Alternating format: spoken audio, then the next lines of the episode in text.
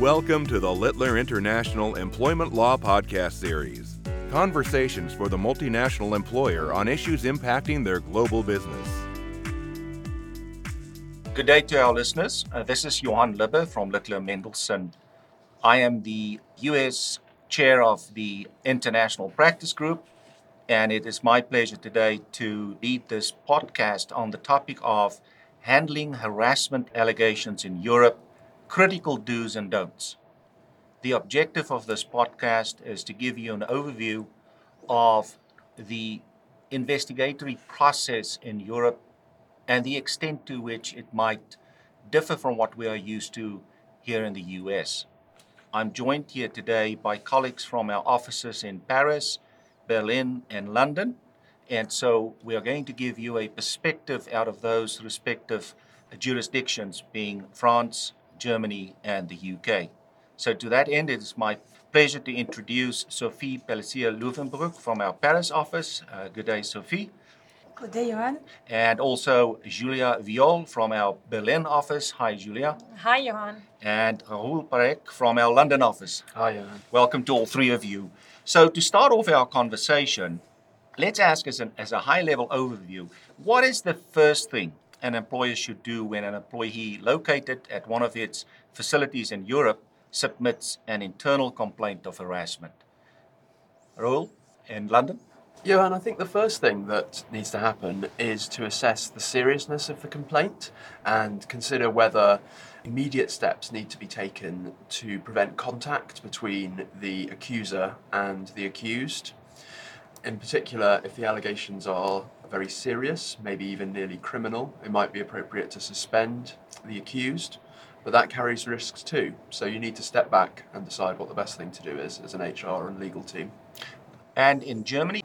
No, I agree. The first thing that you should do is take the allegation serious, and I recommend to first talk to the complaining employee and just trying to get all the facts that are behind the allegations.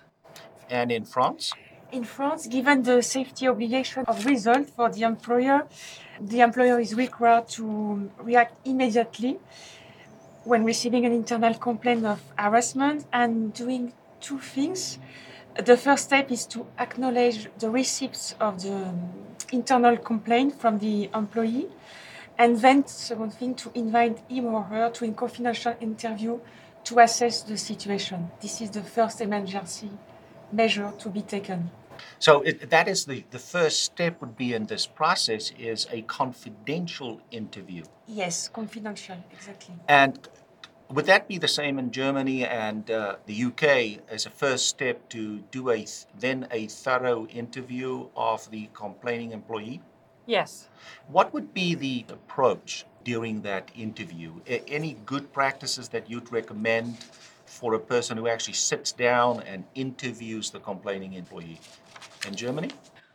Well, I think not to ask too many questions.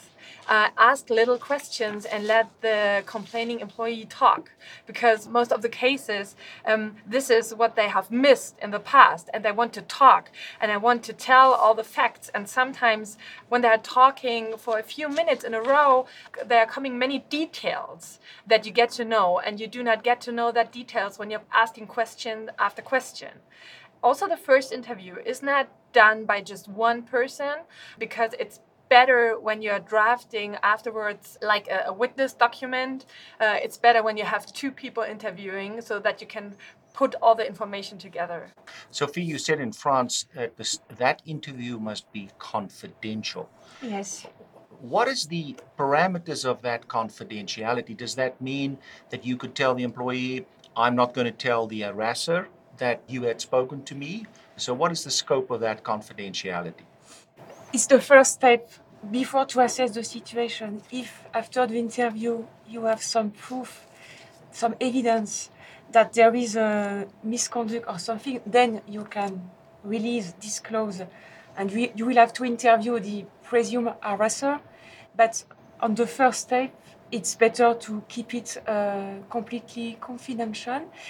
And to react to what Julia said also, I, I should say it's better maybe to be too person to interview from the firm, but not too much also.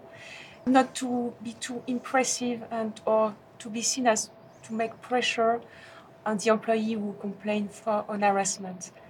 And maybe one more thing, as it, it is an informal process at the beginning, there is no right for the employee to be assisted by staff delegate or work council member, because it's the preliminary meeting just to speak about the situation and to assess. The employer can say, okay, I am okay you to be assisted, but it's not an obligation. And he has never to accept that the employee be assisted by a lawyer, for example. Okay. So this is before the formal process, and I think as Raoul said in the U K, it's, it's doing that initial assessment as to the seriousness of the complaint. And so if it turns out that it's not that serious, then no formal process might follow. Is that correct? Yes. But the the tricky point thing, what is serious or not serious. So maybe I should say, in any case, it's better for the employer, as he has a, an obligation of safety, security for all the employees, to conduct an official interview, even if it's a very fast thing and very just to, to prove that uh, he took the, the thing seriously. And either he closed the case because there is no serious proof, either there is a disciplinary procedure against... Uh, so the fallback is, even if it appears that it's not very serious, still to conclude a formal process. Yes, because yes. of that general yes. obligation of maintaining yes. health and safety, right? Yes, yes, exactly. So let's just talk about who should conduct this interview. We were talking about it's recommended that it should be not a sole interviewer. Uh, in your jurisdictions... Is there any prescription by law as to the composition of the investigatory group or the committee? Is there in, in Germany any prescription? No, there's no statutory rule. And in the U K? Also no statutory rule, but we want to make sure that it's someone who is both sufficiently senior to essentially make adverse findings against the person accused of harassment, and also sufficiently independent to um, have credibility in making those findings. Would it be, particularly for U S corporations who have a subsidiary in Europe, there sometimes might be, if it is perceived that the complaint is quite serious, is to dispatch a senior executive from the U S to come and interview employees and conduct the investigation. Do any of you have some observations to share with that practice? Yeah, I mean, that's a practice that I've seen uh, several of my clients follow, and it has uh, advantages and disadvantages. Mm. But one of the advantages is that it's a very clear signal that the employer is taking this very seriously, and secondly, that someone independent is looking into it who can't be accused of being beholden to the accused. The disadvantage is that because through no fault of their own, the U S investigator will not be familiar with local procedure. They tend to require much more assistance from either their local team or legal counsel in order to get through the investigation process in a compliant way. And in Germany, any, any other observations? Uh, I agree with uh, Raoul for U K. And I think, yes, the employer can send someone from the U S, but this person should be legally supported by someone who knows the legal situation in the country where the harassment happened. And I think it should be kept in mind that employees might feel more uncomfortable when being interviewed not in their mother language. So I think it's a case-to-case thing. Let's just talk about the design of the investigation itself. So we have an employee who complained. The confidential initial interview is conducted. It's ascertained that this might be serious. We're now going to in the formal investigation phase. In terms of designing that investigation, what is the sequence of interviewing individuals? Do you seek electronic Uh, evidence, video footage? What is the typical approach in Europe? Any good suggestions in Germany as to the structure then? Always start simple, yeah? Start simple without videotaping, without audio taping. Just a conversation, because for the complaining employee, it's an uncomfortable situation, yeah? And it's an unusual situation. Most H R people and legal people are used to situations like that, but normal employees are not.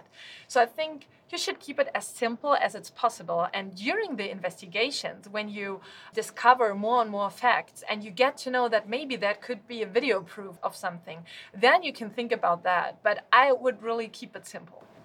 And in the U K? I agree with Julia, but one approach we often take in the U K is to ask the complainant if there are other sources of information or data that, or evidence that we should look into, and that can be very helpful. You want to do it carefully without putting the onus for designing the investigation on the person who's making a complaint, but it can be effective in preventing later objections to the process you followed if you've gathered input from the complainant at the initial stage. Now, Uh, you suggested that a, a good practice should be to have more than one interviewer there, particularly in terms of formulating subsequently the witness statements. In other words, now getting to the documentation of the investigation. Is it a good practice in Europe to have the initial drafts of those interview notes reviewed by external counsel? I would say that the main purpose of the notes is to simply be an accurate record of what was said. And so while you might want your legal counsel to look at the notes so they can advise you on your potential liability, they're not likely to have much input into the content of those notes. One other point to consider is that the process of taking the notes, um, editing the notes and having them approved can be very time-consuming, and what we see more and more is employers trying to outsource that obligation, for example, by engaging a third-party transcription service and or recording the meetings. That can be very effective in ensuring the accuracy of the notes, but as Julia was saying, these are sensitive meetings, and you don't want to make people less likely to be frank with you if they feel like their every word is being recorded.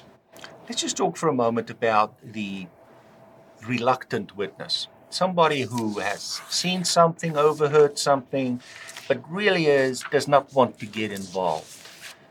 So if you interview uh, the complaining employee and he or she says, I think so-and-so wasn't here in distance, heard this conversation, you interview that and the individual suffers from an amnesia and c- could not recall. What are the practices you follow in Europe? How would an investigator deal with that situation? Once in Germany, a witness may not be forced to testify according to German law as long as there are no criminal proceedings. And when it comes to criminal proceedings, only the court, only the judge can uh, force a witness to testify. But I think if there's a witness that you have the feeling that heard or saw something and you have the feeling that that person just does not want to testify because that person does not want to get involved in this whole process. Maybe this person should be informed about statutory regulations that force the employer to take actions when such situations arise and that they help pretty much the employer to go on. The employer should never tell the witness that everything that they will tell will be kept confidential, because the employer can make sure that it will not be opened to uh, third parties.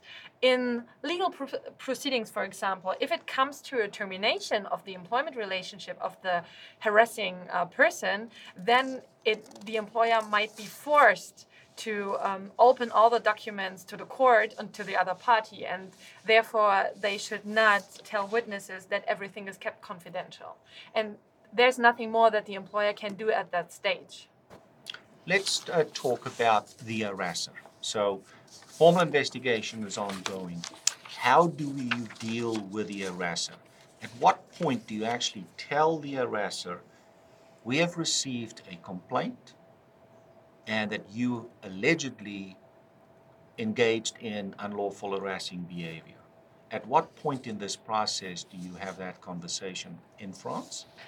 In France, the best way to, to interview the, the, the harasser is the first thing you have to, is presume. So, so you, you are, you, the employer has to keep in mind uh, this uh, very important principle um, and should not make any prejudice during the interview, being very careful. The interview should not be conducted as an examination. I mean this by putting too much pressure with too much people, too much interviewers. I, I should say two people maximum should conduct the interview. And maybe uh, related questions about the testimony or the saying of the harassed employee with, or witness. Um, there is no obligation for the employer to communicate the written interview, just to give the substance of it, but not to give the paper. The employer has to protect both sides. So, pending the investigation, comes in, you've now identified who's the harasser. Is it a good practice to suspend the harasser pending the investigation? Are there any legal complications around that? Any special process to follow before you suspend the harasser in the U K?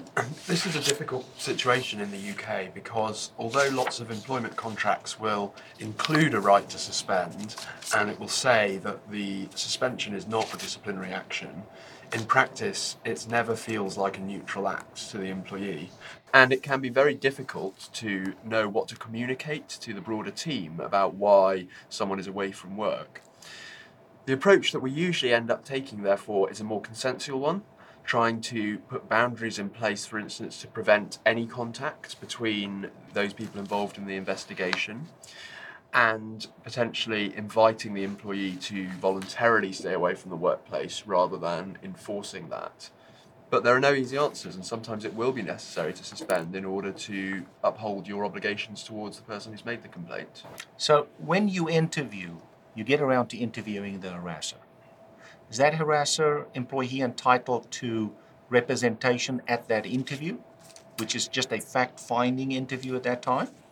It depends. It depends. France, it depends? Yes, it depends which kind of interview. If we are in the pre-interview, the informal process, there is no obligation. But if you are in the formal process, I mean the employer is taking a measure to sanction the harassment, the harasser is uh, entitled to be assisted by uh, someone from the firm or by uh, a staff delegate or a work co- committee member. So it'll be either a co-employee or someone from one of the workplace structures. It, will that include legal it, representation? It, it, it, no, never, never, never in France. No, it's it's it's forbidden. And in Germany? Um, uh, it's different in Germany. In Germany, we have the principle of equality of arms. So when it comes to a formal procedure where usually the employer has legal advice and most of the time, even the, the attorneys of the employer are taking part in the interviews. It's best to give also the alleged harasser the opportunity to bring uh, an attorney with them, or what most people do because it's cheaper, they bring a member of the works council with them. So they have somebody sitting next to them on their side during the interview. Um, so if the employer has legal support, they should also give the harasser the opportunity to bring legal advisors. During this interview of the harasser, do you just give the harasser the essential facts of the allegations, or do you actually disclose and show to the harasser the witness statement of the complaining employee? You should never show the witness statements to the harasser, but you should give the harasser, according to German law and German case law, all the information, all the facts that you gained. You do not have to say, or you should not say, who said what, because you have maybe the employee and other witnesses. But according to the case law in Germany, it is highly important that all facts are presented to the harasser, because the harasser has to have the chance to take position towards all allegations. Uh, That's very similar in the U K as well. Okay. Uh, and during this interview, does the harasser have the right to cross-examine any of the individuals interviewed as part of the investigation? And I, I want to emphasize as part of the investigation, because there might be a next step, and that would be the disciplinary process. So during this investigation process, is there a right to cross-examination by the harasser, the accused employee? Not really. Um, There can be situations where the harasser may give questions to the employer that the employer should ask witnesses or potential witnesses. And the um, alleged harasser may name other witnesses that maybe have not been heard yet. But something like a cross-examination is not allowed, or yeah, you're not forced to do that under German law. Let's focus for the next few minutes on the outcome of the investigation. The production of a report. How comprehensive should it be? What should it contain? Should you start off in France? Yes. In any case, it's really recommended to have a written report. Uh, as I said before, it's, it's very important. Furthermore, in case of potential litigation. The second thing, on the drafting of the document, the employer should be careful and maybe review with his or consult to ensure the general principles are respected. I mean, confidentiality, impartiality, to report the, the, the facts and to avoid any defamation. And communication, uh, an important point, communication between counsel and clients, if we assist to, to reread the, the interview, are protected against disclosure under the, the attorney-client privilege. Another point, the investigation report should not include recommendation on the measure to be taken by the employer against the harasser, because we are in anticipation of a potential disciplinary measure. So as we are before, it's not the moment to decide or to show that you have decided to, to make a, a sanction. So the report must uh, be only on the facts, not on the way to deal with the facts. So I think that's an important aspect that you underscore, that those are really two distinct processes. It's an investigation. Exactly. To establish the facts. Yes. And if the facts show, and if it concludes there has been harassment, then there's a separate disciplinary yes, process. Yes, yes, exactly, exactly. So, Julia, let's just talk about the attorney-client privilege in this process. Sophie said in France, it is if external counsel is involved, the drafting and the review, uh, the attorney-client privilege will attach. It's not subject to disclosure. Would that be the same in Germany? Yes, it's the same in Germany. And uh, do employers in Germany, as a normal course, involve the external counsel to review these reports? Yes, they usually do. I have seen little investigations where um, the external advisor has been involved in the end. So normally employers contact their external uh, attorneys in the very beginning of the investigations. So you're included from the very beginning. So in conclusion, let's just talk about the investigation is completed. There is a conclusion that there was harassment. What do you communicate, A, to the complaining employee, and B, to the harasser? So in the U K, you will be looking at a disciplinary procedure for the harasser that might end in a warning of some kind, either a first written warning or a final written warning, or of course in dismissal.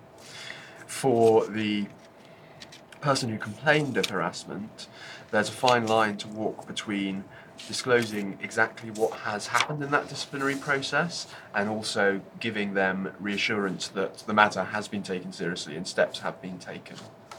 I would also expect the employer to consider training, either for those specifically involved in the incident or perhaps better for the workforce as a whole, which feels less personal and is also a better preventative measure against future similar allegations. And in Germany? I agree with what Raoul said for the U K. According to German statutory law, it's important to keep in mind that after the appropriate measures had been taken towards the harasser, the employee who was involved in the harassment has to be informed about the measures that have been taken. So has a right to be informed what the final decision was. And Sophie, in, in France, anything additional to what uh, Julia and Raoul told yes, us? Yes, because it's, it's, it's, it's quite the same, but maybe one point. There is no choice for the employer to take a measure against the harasser if it has been proved there was a, a case. And it's very precise, because if it's sexual harassment, it's necessarily a gross misconduct. If it's moral harassment, it's up to the employer to choose a kind of uh, sanction, of measure against, but he has to take also something. And maybe also the one thing regarding what uh, Raoul and Julia said is about the involving of the Works Council committee and the staff representation, not to be too personal between the harasser and the employee harassed. The employee harassed has not a right to be disclosed, for example, the letter with the termination or with the over sanction against the harasser. But it can be a good um, way to, to inform. It's by giving an information to the staff delegate or works council who are informed and can inform the employee, and at the same time they are bound by a confidentiality obligation. So it, it's, it's a go-between to be transparent and not to be very humiliating against the employee who made the, the fault. Well, thank you for all three for your participation today and, and sharing these best practices. Thank you, Sophie, Julia, and Raoul. And to our listeners, thank you for joining us on this podcast today. To learn more about Littler's international employment and labor law practice and more about the various cross-border topics, visit our website at w w w dot littler dot com.